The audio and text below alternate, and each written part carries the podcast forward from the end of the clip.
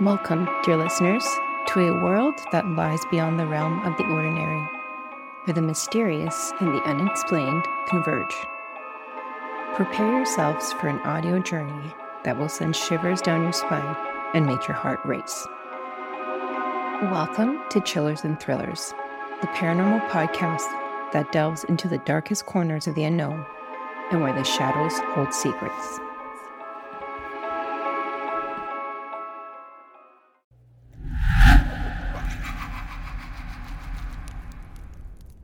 Hello and welcome. I'm your host, M. Since I was a child, I was obsessed with ghost stories. My mother and father would indulge me and tell me their own experiences with the paranormal and folklore from my home country of Brazil. I would stay up late at night and read books like Scary Stories to Tell in the Dark, Goosebumps, and Fear Street, and no story was ever scary enough. I loved and still love watching creepy shows like The Twilight Zone, The Outer Limits, and my absolute favorite, Are You Afraid of the Dark? Cue to today, and I still love all things paranormal, from books to movies to podcasts, and I know I'm not alone in this love for all these things. So, this podcast is made for people like me who love to hear spooky stories of the strange and the unexplained, where no story is ever scary enough and where we can form our own midnight society. For these first episodes, I'll be recounting stories I've collected online throughout the years and will credit the writers by their usernames. But I would love to hear your paranormal experiences, so please feel free to email me at chillersandthrillers at gmail.com. In today's episode, our stories will be about people who are living their ordinary day to day lives when they meet someone who's not quite what they seem to be. So let's get started. Story 1 Zoot Suit Hitchhiker by Reddit user Benedictus. So, I had a football coach back in high school who was also one of my teachers for a semester. He told us one story that freaked us out pretty bad. He had a coaching job at a small college in Montana when he was a lot younger and newly married. He said that after practice one evening, he was making his long commute home, and the route ran alongside just fields and fields of hay, grain, whatever. Since it was late summer, early fall, it wasn't approaching dark yet. His car was an old beat up truck with just a bench seat. Anyway, he's driving along when he sees a hitchhiker on the shoulder. This being back in the day and in small town Montana, my teacher pulled over to let the guy in without a second thought. The man was described as wearing a really old, outdated style of suit. Not quite a zoot suit, but styled in a similar baggy way. He also had a big, stylish hat on. This guy looked like he was out of the 40s and sort of like a pimp, as my teacher said. My teacher thought it was weird that he was so overdressed with it being super hot out, but maybe that was the only clothing he had. So he lets the guy get in, and he sits next to my teacher without a word. My teacher asks him where he needs to go, and the guy just points forward. So my teacher drives on. Later, my teacher tried talking to the guy, just making simple conversation, but the guy wouldn't speak or even acknowledge him. He just pulled his hat down like he was sleeping. Out of nowhere, the guy just tips his hat up, looks out the window, and says, Stop the car. Now. My teacher pulls over and lets him out, not wanting to offend a possibly crazy man. The guy stands on the side of the road for a second, then, at a dead sprint, just runs off into the field beside the road until my teacher couldn't see him anymore. My teacher waits there for a while, thinking maybe the guy had the runs or something, and he just didn't want to, you know, go right next to the road. After a long enough wait, my teacher gets back into the car and starts to accelerate back onto the road. The thing about really old trucks is that they don't accelerate very fast. As my teacher got back onto the road, he looked in his rearview mirror to check for a safe merge, but there wasn't a car in sight. What there was was a hitchhiker, on all fours like an animal, crawling after the truck at an inhuman speed. Meanwhile, my teacher's beginning to fishtail as he attempts to go faster, the whole time his eyes glued on the mirror, watching the man chase after the car. Eventually, he was able to get up to speed and lost sight of the guy in his mirror. When he was able to stop at a gas station to use a payphone, he called his wife at home to tell her the story and to lock up the house. She thinks he's just messing with her, and he had been talking to her coworker about the hitchhiker. When he asked why she would think that, apparently at her office in the town she worked in, one of her coworkers told her a story of the exact same thing happening to him. And it's a well-known urban legend in that town. She thought it was just folks playing with the new girl at work who had to drive home alone at night. Anyway, my teacher assured her that he was not lying and she evidently believed him. So, yeah, now I would just avoid lonely roads in Montana. I wonder where this town is. If we have any listeners from Montana, I'd love to hear if you know about this story or any similar folklore. Story 2 Don't Talk to Him, submitted by anonymous user. When I was 10, my mom and I had to drive through the Colorado Rockies in the middle of the night. We were going home from a big family reunion, and on the last leg, crossing six states, my mom said we only had enough money left for gas or to stay overnight in a hotel room, but not both. Everything on the trip had cost more than she planned for, and she was pretty broke after recently divorcing my dad. So we basically coasted on fumes, financially speaking, from Denver to LA.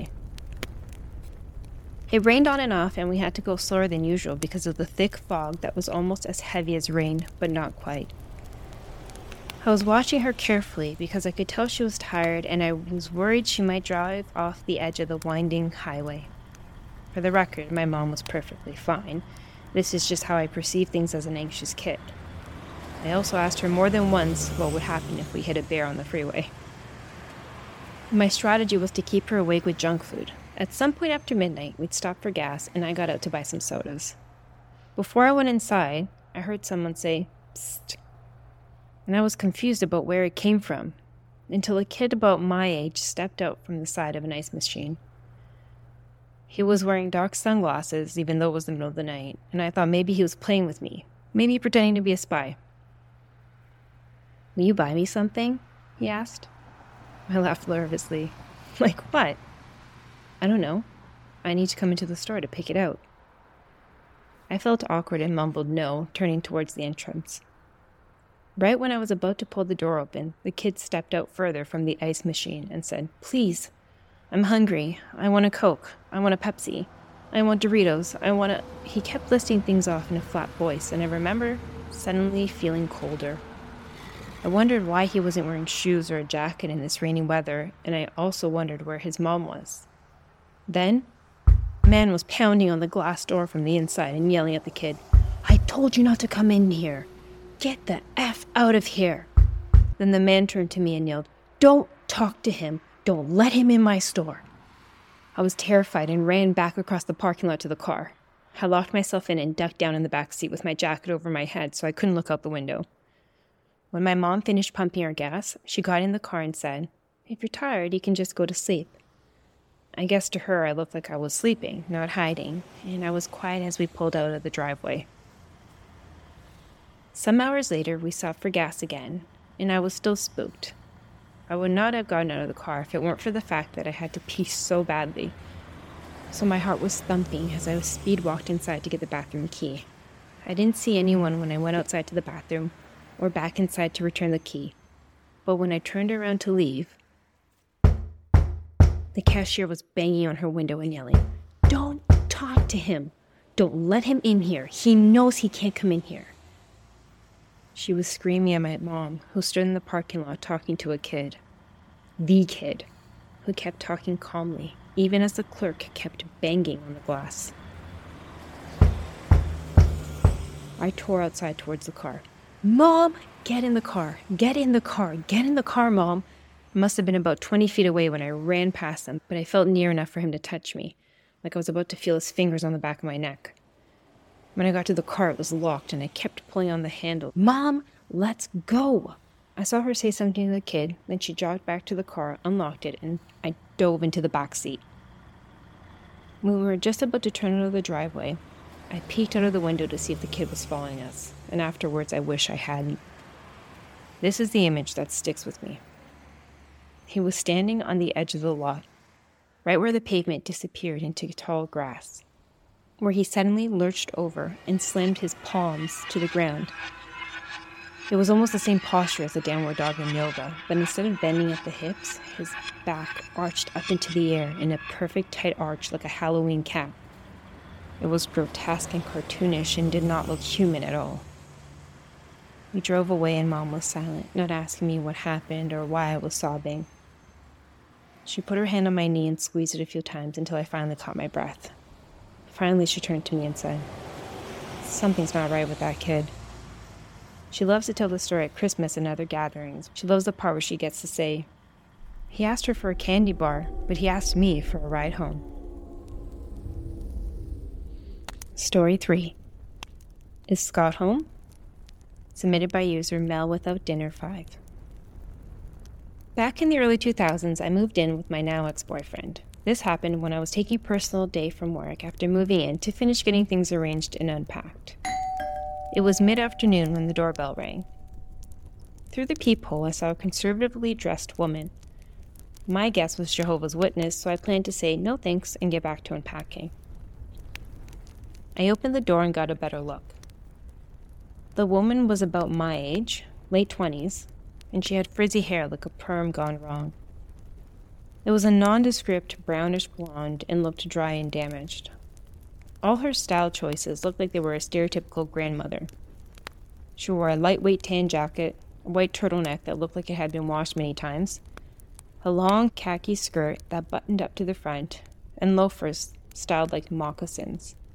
She was underdressed for a late November day. The only break in her style was the shiny black aviator sunglasses. I couldn't see her eyes. I opened the door but left the screen door closed. Hi, is Scott home? I started to say he wasn't home, but then my instincts started to kick in. I asked what she needed, and she held out a paper plate wrapped in foil. I made these for Scott. He helped me out the other day, and I wanted to thank him. That almost made sense. Scott was a firefighter, and he'd had a call to a house recently, but why would she bring this to his house? How did she find his house? Why was I instantly uncomfortable and panicked once I opened the door? I told her she'd have to give it to him at work. She asked if he was at work. I said she need to talk to him later at work. She asked when he'd be home. I'd said she need to speak to him. She asked if he was home. It was an endless loop. I noticed she had a jerky manner of talking, like she had to move physically to speak.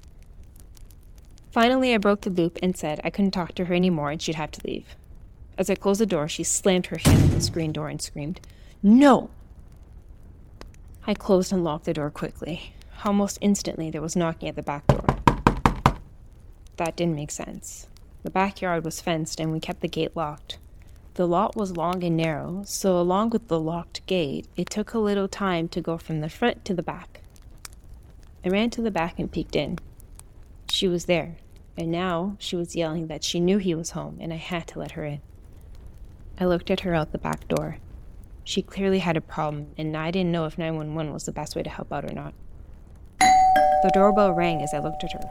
Hopefully, it was someone else. I went and looked at the peephole. There she was again. She was giving me a big grin, and the knocking started in the back. I marched to the phone. There were two of them, so I was sure this was a crime and she was putting on an act. 911 was my best bet. As I reached for the phone, it rang. I expected it to be her, but it was our neighbors from across the street. They were older, but not by much. He, Jim, was a retired cop, and she, Jenny, worked in an office job in the city. She was off today and was just wondering if Scott and I would like to come home for dinner. I cut her off, panicked, asked if anyone was at my front door. She said no, and I begged her to double check. She asked me why, and I explained. Immediately, she got Jim on the phone. Jim told me he'd be right over and go to the interior of the house, away from the windows. Throughout this whole time, the bell rang in the front and there was knocking in the back. Eventually, it stopped. Jim yelled that the front door was him and I could open up. He asked me a lot of questions, and then we had the following conversation I've never forgotten. If that thing ever comes back, don't open the door. Jim, if she comes back, I'm calling the police. Wait, what do you mean by that thing? I don't know what religion you are, but you should get something for protection and hang it by the door. Don't talk about it again either. Scott was as confused as I was and didn't recognize her from my description. At first, we talked about it, but then I noticed after he talked to Jim one day, he didn't want to discuss it anymore. He was raised Catholic, and a few days later, he hung a crucifix near the door. He insisted it was something from his grandma's house he'd had a long time ago, and it reminded him of her. I lived there for a little over a year, and nothing else happened. About a year after I moved out, Scott called me at work. He thought I'd want to know Jim had died. During the call, we talked about old times, and Scott talked about how Jim had been so concerned about me after the incident. The same thing had happened to Jenny late one night when they'd just had their first child. I tried to take it beyond Jim's concern, but Scott said Jim had asked him to never talk about it, and he wanted to respect that. Since then, I've lost touch with Jenny and Scott. It wasn't until a few days after the call I realized. Jim and Jenny were my parents' age. Their first baby was a few years older than me. That means that the same thing happened to Jenny in the 1970s. I still don't understand it. And that's all we have for today's episode. These stories have been with me for years. They creeped me out so much the first time I read them. What about you, listeners? Have you or someone you love ever encountered someone that seemed a bit off? Perhaps a stranger who refused to look you in the eyes and take off their dark sunglasses? What about somebody who turned out to be something different than what you first encountered? If so, I'd love to hear your stories or to hear your theories on the stories I've just read to you. Again, thank you for joining us, and we'll see you next time for more true stories of the spooky and the unexplained.